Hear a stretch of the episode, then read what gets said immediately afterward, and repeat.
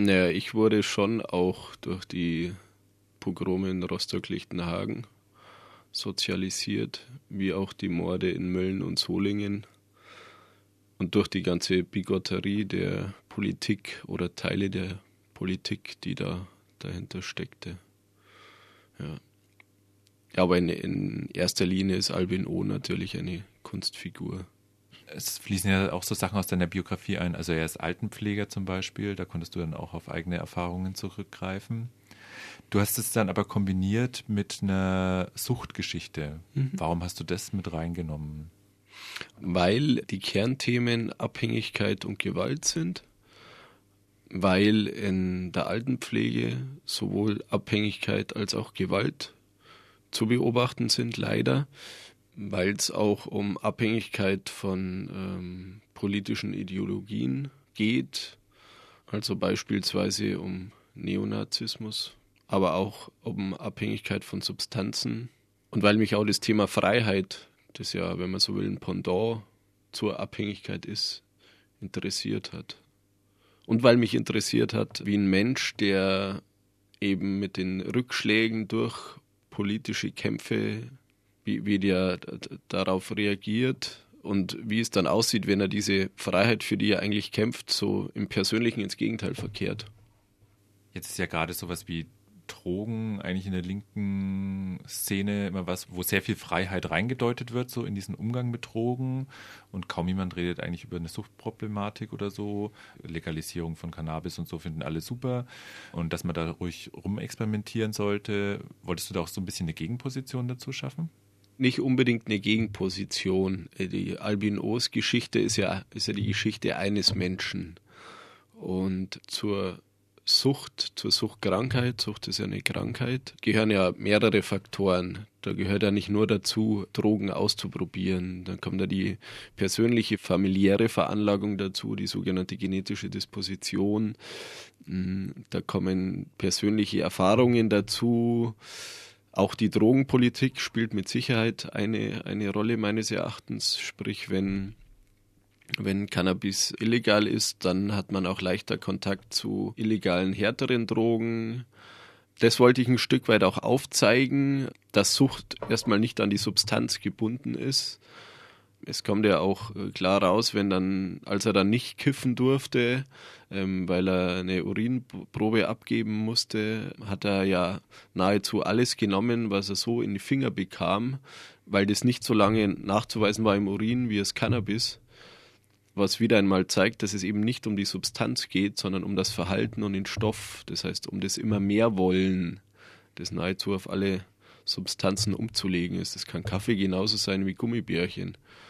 Nichtsdestotrotz, und das ist somit auch gleich meine persönliche Haltung, würde ich mir sowohl gesamtgesellschaftlich als auch in der Szene einen differenzierten Umgang wünschen. Weder eine Verteufelung von Cannabis, also ich spreche jetzt in dem Fall speziell von Cannabis, noch, äh, wie es ja in Bayern vor allem der Fall ist, eine, eine repressive Politik, eine absolute Verteufelung. Weil ich denke, dass ein junger Mensch, und Albin äh, ist ja ein junger Mensch, äh, mit beiden Positionen nicht geholfen ist. Damit kann kein verantwortungsvoller Umgang erlernt werden, weil ich, wenn ich einem jungen Menschen sage, du kannst psychisch abhängig werden davon, dann kann der mit diesem Begriff nichts anfangen. Der raucht einmal einen Joint und sieht, dass er nicht abhängig ist. So und denkt sich, das sind ja alles Lügen. Und äh, wenn er in einer Gesellschaft äh, weitere Lügen beobachten kann, dann denkt er sich, naja, die lügen ja eh nur. Äh, wie man halt in der Jugend dazu tendiert, auch das bisschen extrem zu sehen.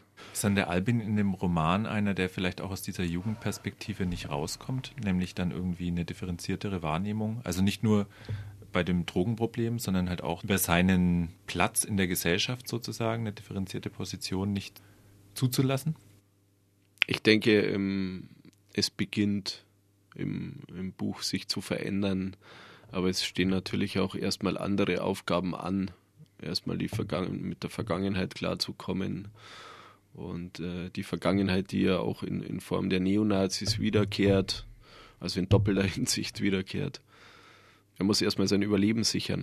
Ja, kommen wir gleich mal zu den Neonazis. Du flechtest da ja eine Geschichte, die es in der Realität auch gab, mit ein, nämlich den Fall äh, Martin Wiese, den geplanten Anschlag auf die neue Synagoge in München. Wie bist du auf den Gedanken gekommen, das dann in den Roman mit einfließen zu lassen? Naja, wie gesagt, das war ähm, die, die Kernthemen hatte ich eben, Abhängigkeit und Gewalt, wie auch meine persönlichen Komponenten, Solingen, Mölln, Rostock. Und ich brauchte eben eine Spannungskomponente auch noch. Und da ich eben weiß, dass es ein häufiger Konflikt in Kliniken ist für suchtkranke junge Männer, dass linke und rechte aufeinanderstoßen, hat sich das natürlich ein Stück weit angeboten.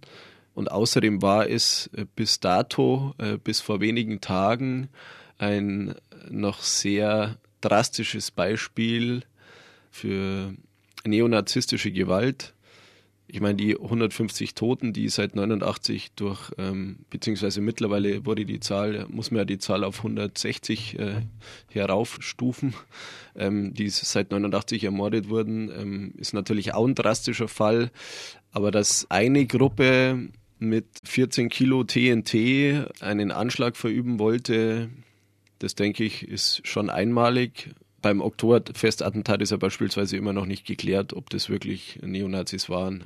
Dass es so einen Vorfall fast gegeben hätte oder das, was jetzt eben bekannt wurde über diese NSU, wie sie sich selber genannt haben, was drückt es für dich über die Gesellschaft aus? Es drückt für mich über diese Gesellschaft aus und ich denke, da ist Bayern repräsentativ dafür. Das ist zum einen äh, das Phänomen des auf dem rechten Auge blind zu sein gibt, wie auch, dass es die, die Relativierung, äh, vor allem durch Polizei und konservative Politiker, die Relativierung rechter Gewalt durch ein Gleichsetzen von links und rechts gibt. Es wird benötigt von vielen konservativen Politikern, weil sie dadurch auch sagen können, ja, es gibt da was Schlimmes von rechter Seite, vielleicht auch ein bisschen ablenken können davon, wie rechts ihre Politik doch mittlerweile teilweise geworden ist und über die Gesellschaft, wobei die Politik ja auch ein Teil der Gesellschaft ist, drückt es eben für mich auch aus, dass es vielleicht sogar gerne verdrängt wird, weil man von dem Ganzen auch nichts mehr wissen will. Weil so diese Tendenz ja zu beobachten ist, ja, man kann das nicht mehr hören, die Verbrechen des Dritten Reiches.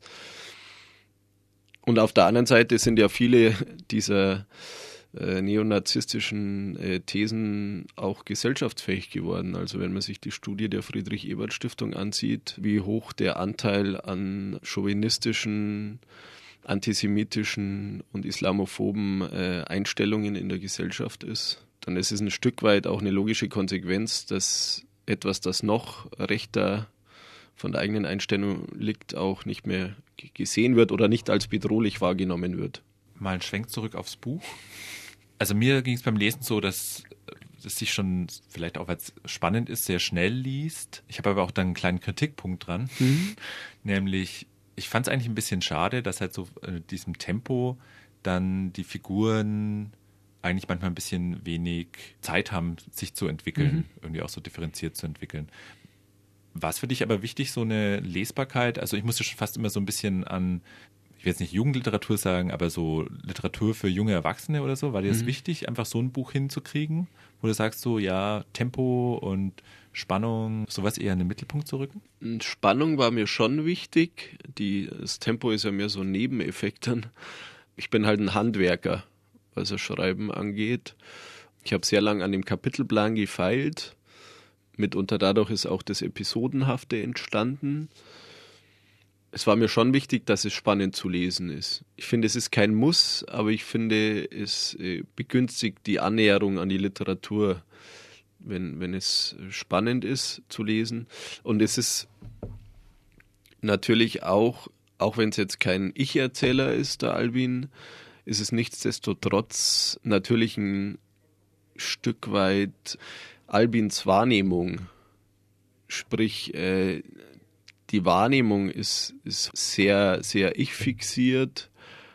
Vermutlich dadurch und aufgrund des äh, hohen Konsums von, von Suchtmitteln geht auch die Wahrnehmung anderer Personen weniger in die Tiefe. Also ich habe jetzt schon ähm, einige potenzielle Anfragen für Schullesungen und insbesondere Schulen, die äh, Schule ohne Rassismus Schule mit Courage haben, zeigen Interesse an dem Buch.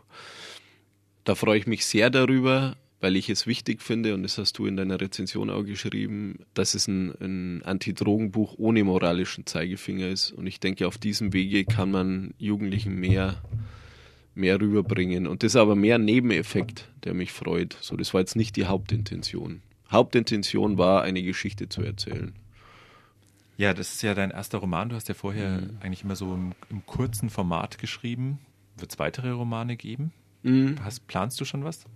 Ich habe die, die ersten 50 Seiten des neuen Romans sind schon fertiggestellt.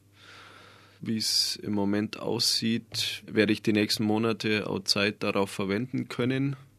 Habe meine Lebensgestaltung bewusst darauf ausgerichtet, das tun zu können. Es wird ein Krimi werden, der in meiner ehemaligen oberbayerischen Heimat spielen wird, wodurch sich auch die Sprache verändert hat leider oder wie auch immer, es ist so, dass ich damit nicht innovativ sein werde. Das weiß ich aber auch erst seit kurzem, nämlich seitdem es diese Semmelknödel-Krimis gibt, die einen ähnlichen Sprachduktus haben, was ich nicht wusste. Ich werde mir das aber trotzdem nicht nehmen lassen, weil ich es für die Lebenswelt wichtig finde, diese Sprache zu verwenden. Genau, und es wird, wird ein um Autobahn-Großprojekt gehen, um die A94, die seit 35 Jahren durchs Isental gebaut werden soll und es im Moment leider danach aussieht, als würde das wirklich der Fall sein. Und das wird in diese Handlung Eingang finden. Dann noch eine Frage zu deinem Verlag, weil du bist jetzt beim Kulturmaschinenverlag, was ja ein explizit linker Verlag ist. Fühlst du dich da gut aufgehoben? Möchtest du eigentlich auch in dem Spektrum weiter veröffentlichen oder würdest du auch sagen, meine Message würde ich auch gerne raustragen zu einem Publikum, das halt vielleicht nur in der Kettenbuchhandlung einkauft? Also erstmal fühle ich mich sehr gut aufgehoben im Kulturmaschinenverlag. Die Simone Barrientos, die Verlegerin, ist eine sehr engagierte Frau, die sich sehr um mich gekümmert hat. Auch mit dem Lektorat war ich schon zufrieden. Ich denke, dadurch wurde noch einiges aus dem Buch herausgeholt. Die Frage ist, ob schon mal allein aufgrund des Sprachduktus des neuen Buches äh, das Buch bei den Kulturmaschinen gut aufgehoben wäre, weil ich dafür natürlich auch eine Lektorin brauche, die am besten oberbayerische Dialektmuttersprachlerin auch ist. So. Also das Buch wird nicht im Dialekt sein, aber der Sprachduktus wird angelehnt sein. Natürlich würde ich äh, den neuen Roman gerne mehreren Personen zugänglich machen. Schon mal alleine, weil mir die Sache um die A94 ein Anliegen ist, ein großes bei Lesungen ähm, wurde ich auch schon als politischer Autor bezeichnet. Ich, ich, ich sehe mich nicht als politischer Autor, weil ich mich nicht vor irgendeinen Parteikarren spannen lassen will, sondern ich bin erstmal Autor, ich bin politischer Mensch. Mutterkorn äh, ist auf alle Fälle ein politisches Buch auch, denke ich. Aber ich bin vor allem ein Erzähler. Wenn es da noch Nebeneffekte gibt, dann umso besser.